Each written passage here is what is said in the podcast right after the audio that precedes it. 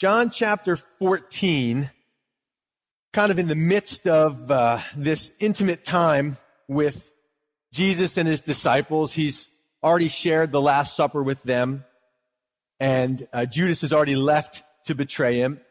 And he's got this time with them, and he's uh, kind of sharing some important things. They're going through what I would call separation anxiety. Jesus is sharing with them about his having to go away, and they don't know where you're you going, and why are you going? And can we come? And how do we get there? And so they're asking all these questions.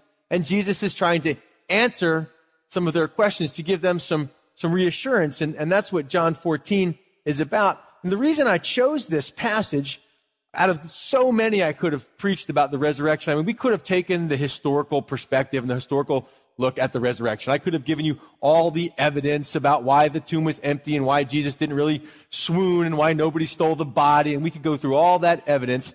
And I think many of you know that already. That's one aspect of the resurrection, the historicity of it. And that's an important aspect. You know, did Jesus really rise from the dead? Is that a historical fact? But there's another aspect that I think is also important because the resurrection is really only important at two times in your life before you die and after you die. The only two times you'll need to know about the resurrection. Before you die, after you die, everything else is fine. You don't need to know about it. So if you fall into one of those categories, uh, then you need to know about the resurrection. So many of us would say, okay, historicity of it, I believe in the resurrection. We kind of mentally say, well, you know, it doesn't really hurt me not to.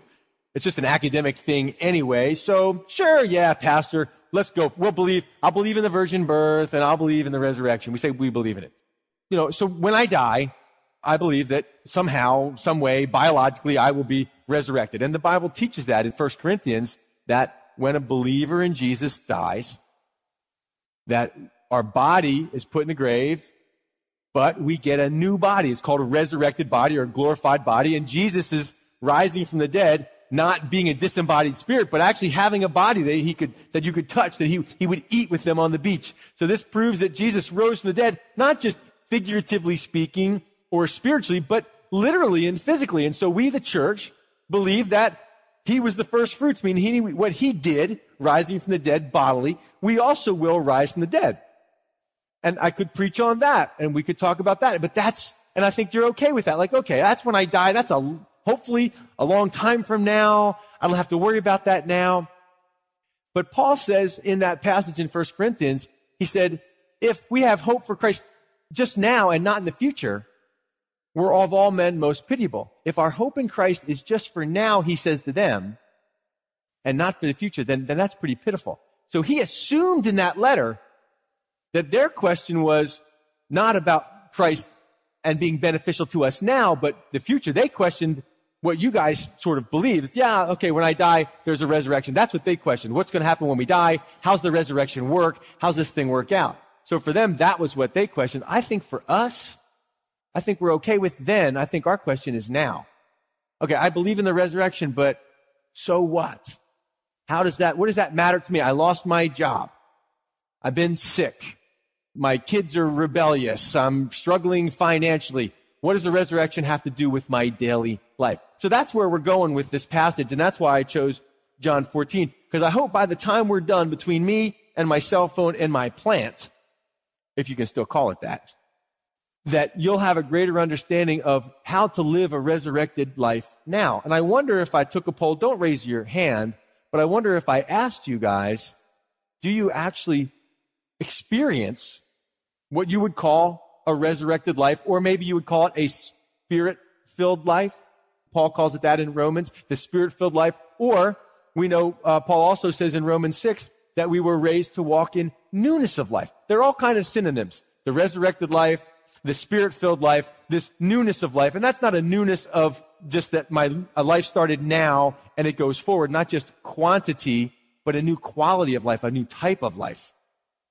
So has the reality of the resurrection actually affected your life on a day to day basis? And I don't know what you would say, but that's for you to think about. So in John, chapter 14, Jesus uh, tells the disciples that they're again worried about him going away, and he says, "Well, I'm going to prepare a place for you. If you have your Bible open, we know verse one of chapter 14. Let not your heart be troubled."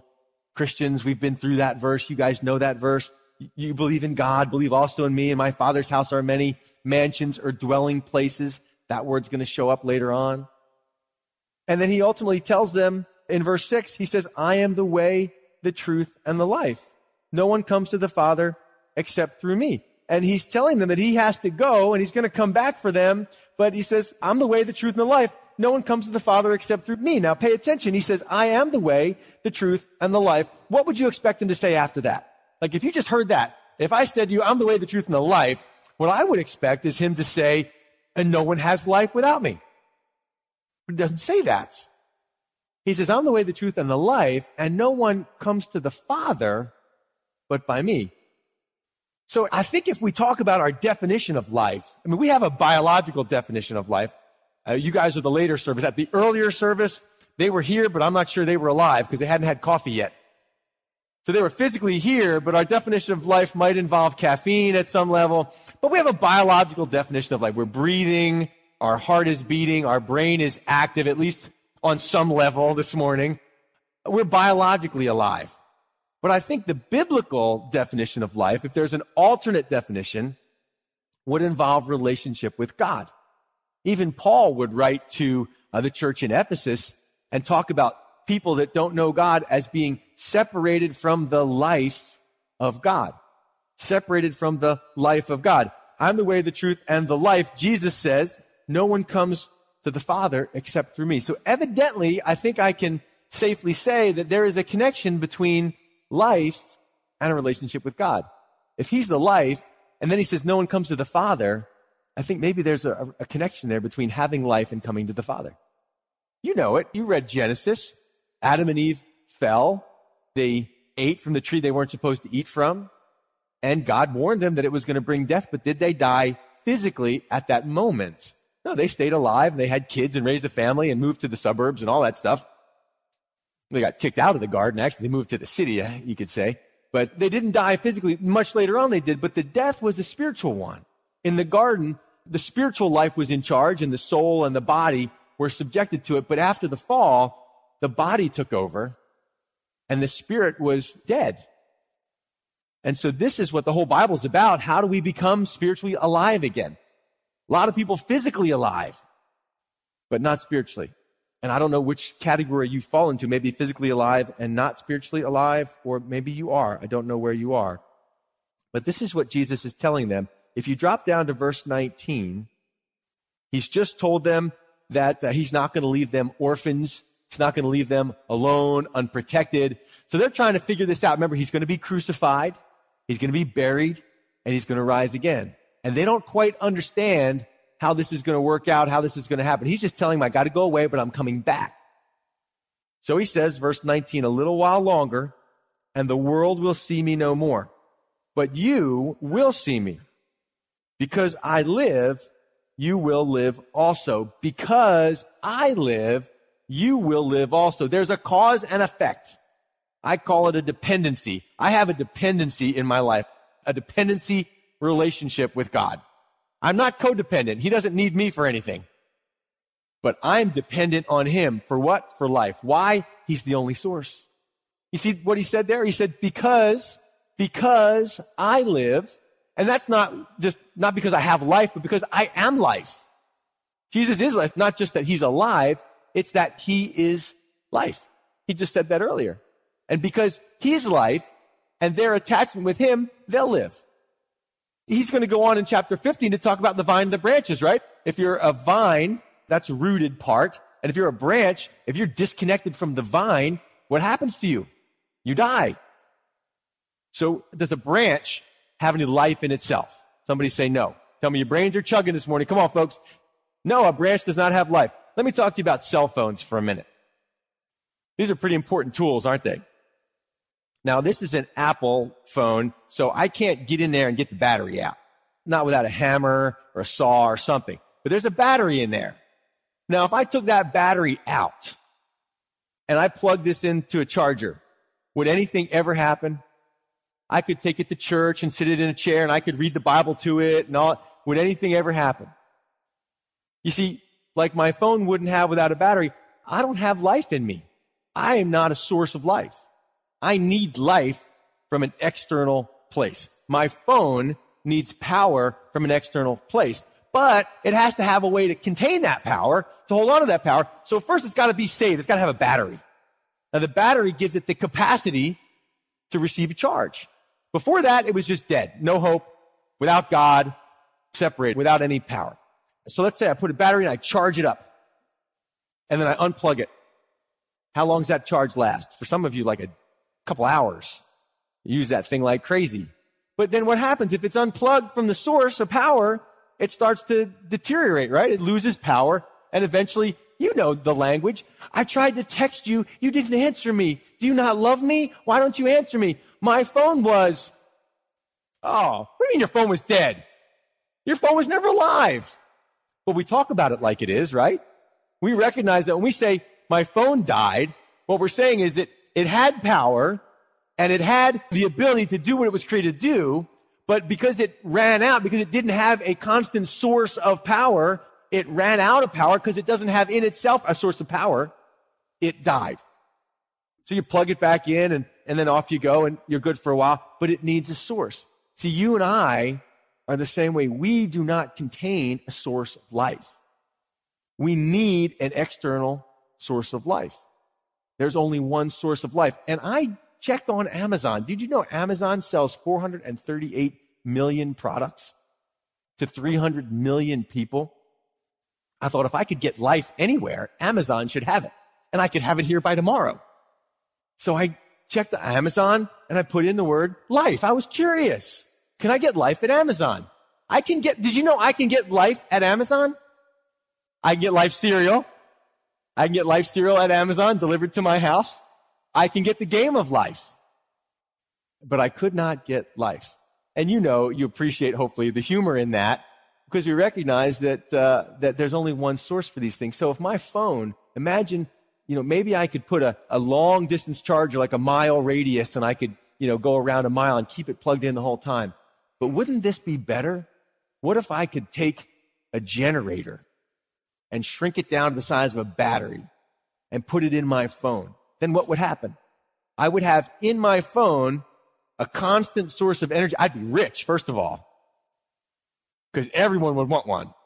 But then I would have the phone itself is not a power source, but it would have in it a source of power. And then it would generate its own power. See, we have in us those that know the Lord because he lives, because he is life. The real miracle is not that we just plug into him, but that he comes to live in us. That's what that song was about.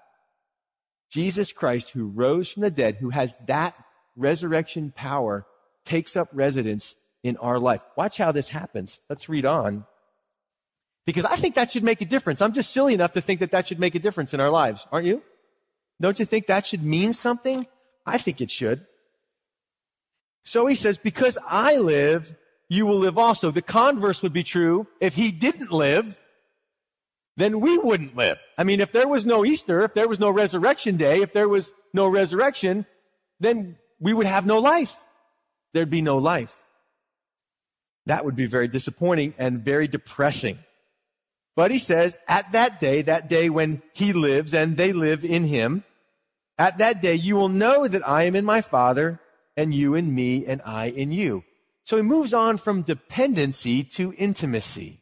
From dependency, I'm dependent on God for life. To intimacy, Jesus, an intimate relationship with the Father Jesus, an intimate relationship with us. If you ever took math, if A equals B and B equals C, then A equals C. If Jesus has a relationship with the Father and with us, guess what that means for us? We have a relationship with the Father. How? Through Him. That's what He says. I am in the Father and you are in me. Jesus says it's a oneness relationship and I am in you. I, that's the real miracle. Like I'm cool with being in Jesus, but why would He ever want to come into me? I mean, he's got better places to hang out than in me, I would think. But that's what he says. Verse 21, he says, he who has my commandments and keeps them, it is he who loves me. So we get another piece of the puzzle. He who has my commandments and keeps them, it's he who loves me, and who loves me will be loved by my Father, and I will love him and manifest myself to him. So now all of a sudden we introduce this concept of love. So we know a little bit more about the relationship we know that God loves the world. We read that in John 3:16. God so loved the world. So why is he talking about this in this passage? And why does he talk about it in relationship to obedience? Look at verse 21. He has my commandments and keeps them. Keeps them? What does that mean? Keeps them. Does that mean like put it on a card in my pocketbook or, I mean, I don't have a pocketbook, but you know, I'm speaking for the ladies out there. Put on a card in my wallet or put it on the wall in my office or does that mean keep? Well, again, let me take you back to your cell phone. To keep means to guard or to look after. So what happens to you when you lose this little thing? You go freaky, don't you? Like, ah, my life is over if I can't find that because everything I do revolves around me having this thing. And so when we misplace it, the, how many of you have recently misplaced your phone? See, very, isn't it amazing how few? Why so few? Because you guard it. Because you know you can't afford to not have it. So you're very, how many of you are very careful with your phone? How many of you spent like a hundred bucks on a little protecting thing to protect that phone? Because you know you can't have anything happen to that phone because you need that phone.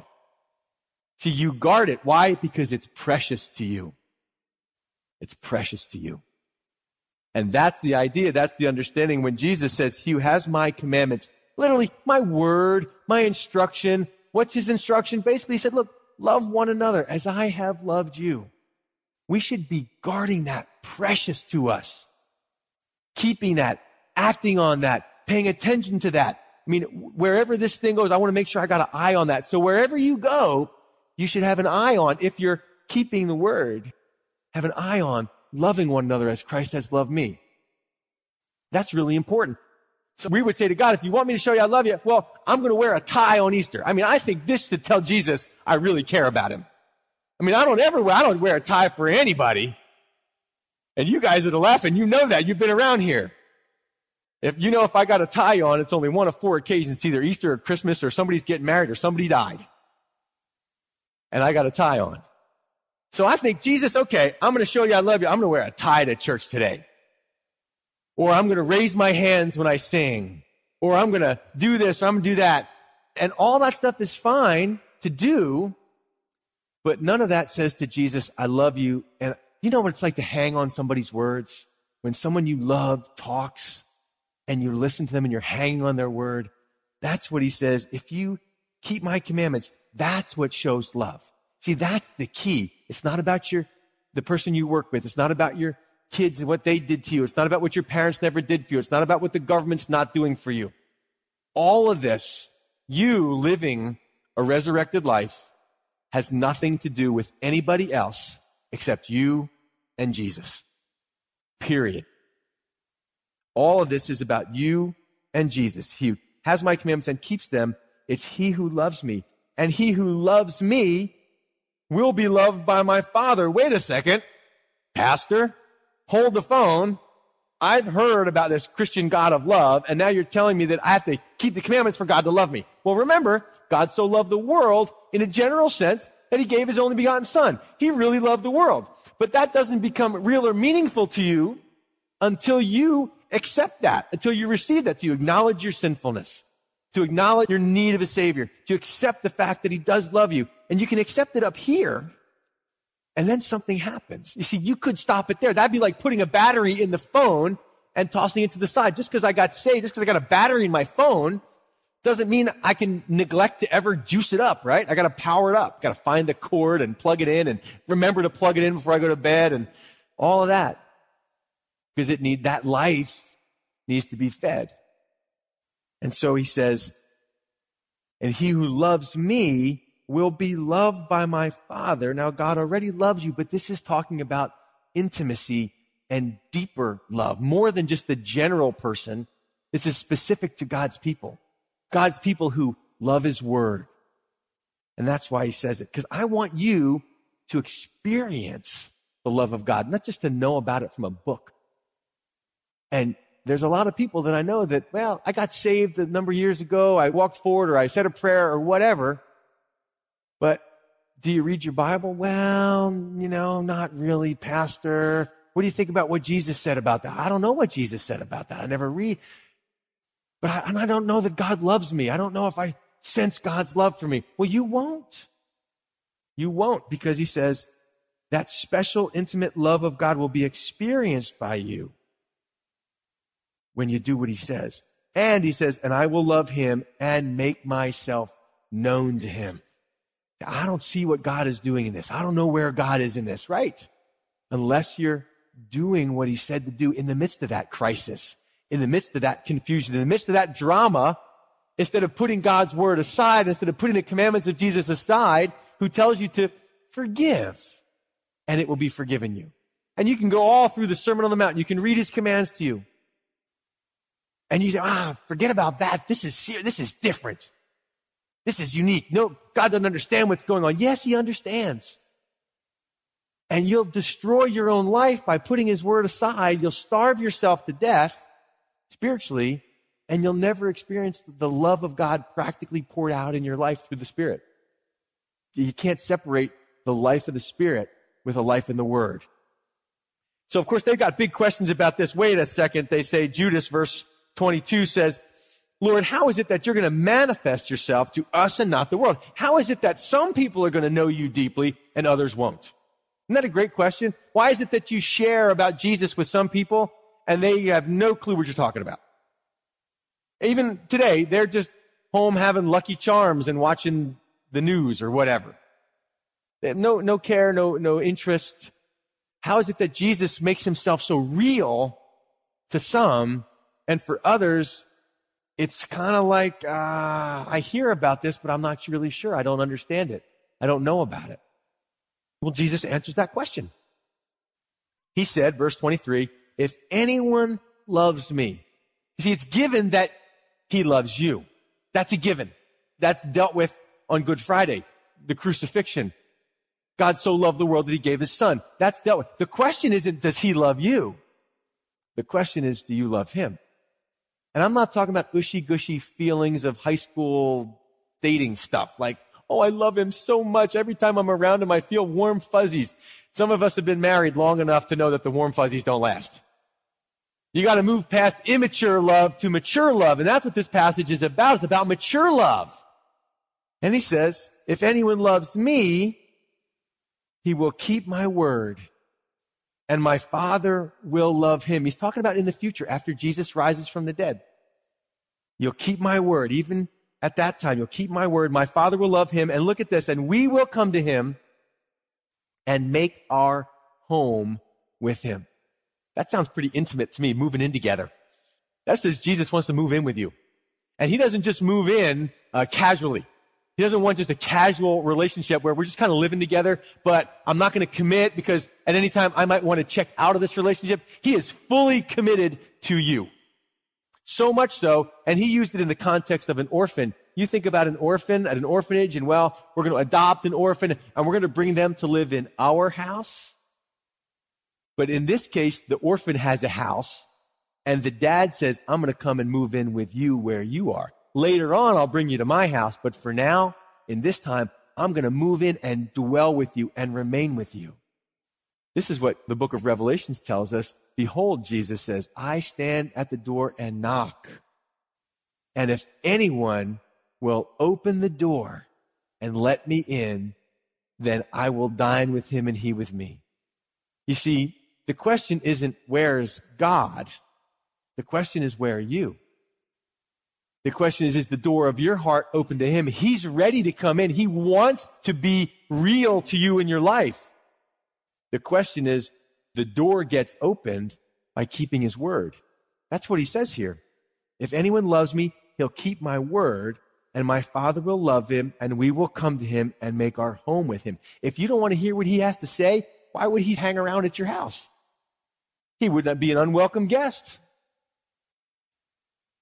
He who does not love me, now the converse, he who does not love me does not keep my words. And the word which you hear is not mine, but the Father's who sent me. So he gives the opposite. The one who loves me, remember, love is first. Uh, you love and that's why you keep. That's why you guard. That's why you consider precious. It doesn't work the other way. You can say, well, I'll obey the commandments and then maybe I will love Jesus. It doesn't work that way. Obeying the commandments won't make you love God. And again, please understand that we live in a feelings based culture right now. Love is an action word, not just a feeling, because there's too much in the church generated by feelings. I have a feeling of love for God. It doesn't say you gotta have a feeling for me. He says, if you love me, then you're gonna do something. There's something you're gonna do, not some way you're gonna feel. The feelings come later. The feeling of being loved by God will follow your obedience to His Word because His Word is there to express His love to you. It's like a love letter. So now what does this have to do with my plant here? That is a good question. I'm glad you asked. So turn with me to Psalm 1 if you've got that marked, because I think Psalm 1 has a lot to tell us about the Word of God and what it means to actually live in newness of life, to walk in all the things we claim to believe on Easter. So Psalm 1 is about the way of the righteous, the way of the ungodly. I'm not going to spend a long time on this. There's just something specific I want to show you. Psalm 1 verse 1 says, Blessed is the man who walks not in the counsel of the ungodly. Blessed is the man who's not getting advice from people who don't know God, nor stands in the path of sinners, not hanging out where sinful people are coming to and fro. I'm not going to hang out by the bar just in case I get thirsty and need a drink or sits in the seat of the scornful. So those are the things the blessed man does not do. But verse 2 says, but his delight is in the law of the Lord. His delight, his delight is in the law of the Lord. Don't think law constricting, think law instruction. His word. It's possible to delight. It's necessary to delight, to enjoy. I delight myself in ice cream. Anybody else with me? Those of you that know me, no, it's, oh, thank you back there. It's got to be Breyers. It's all natural, creamy love in a bowl. And I sit down sometimes when I give myself the freedom to do so and I enjoy, I delight myself in that bowl of ice cream and in the second bowl and a third bowl. oh, I love that. I delight myself. But the blessed person delights themselves in the word of God. See, this is the thing. Too few Christians do that. So I talk to people all the time and I watch people struggle and suffer and in painful situations and difficult things. And the first thing I usually ask, so tell me about your devotional time. When's the last time you read the Bible?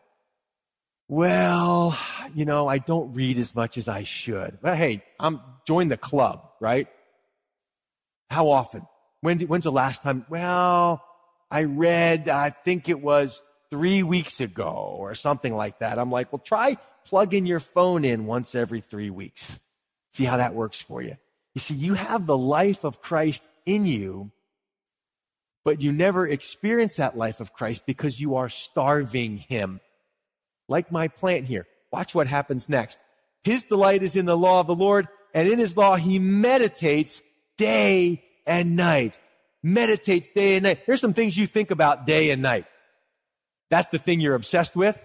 That's the thing you're always talking about to everybody else. It's that last movie that was out. It's that hobby you do. It's that thing you're into. You talk about all the time.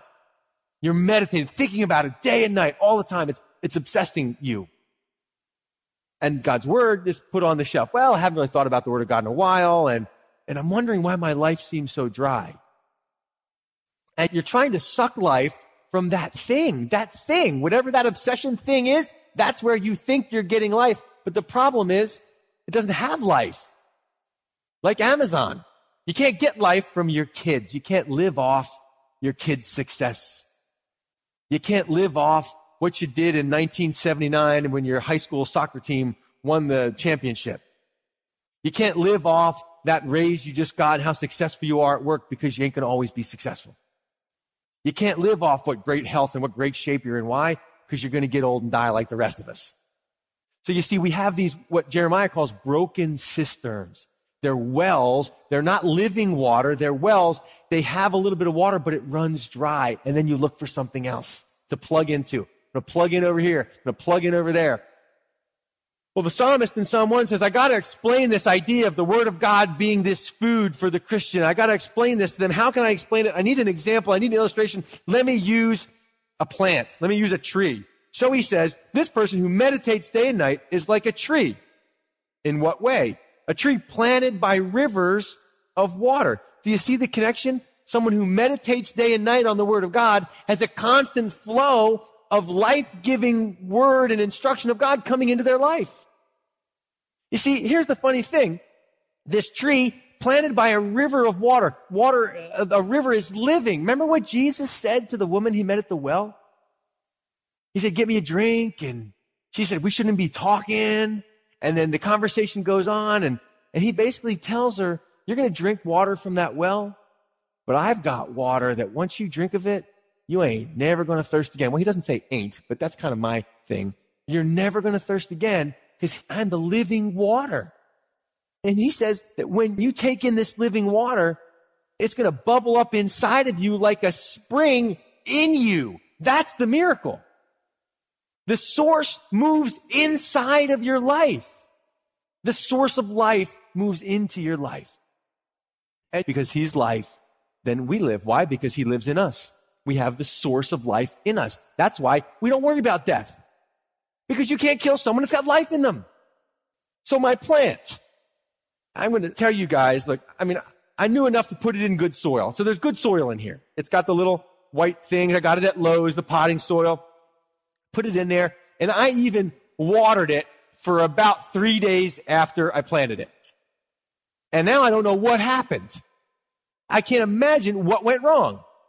And you're saying, well, pastor, um, I can't believe they let you pastor this church if you don't know what's wrong with your plants. What would you tell me? What does it need? It needs water. Well, that, don't be judgmental of me. Church is so condemning. How dare you tell me I need water? Okay, all right. So let's assume you're right. It needs water. I got some water. There. Now my plant has water.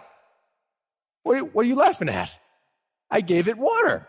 Well, no, no, no, pastor, that'll never work because the water has to actually get absorbed in the soil. Wait a second.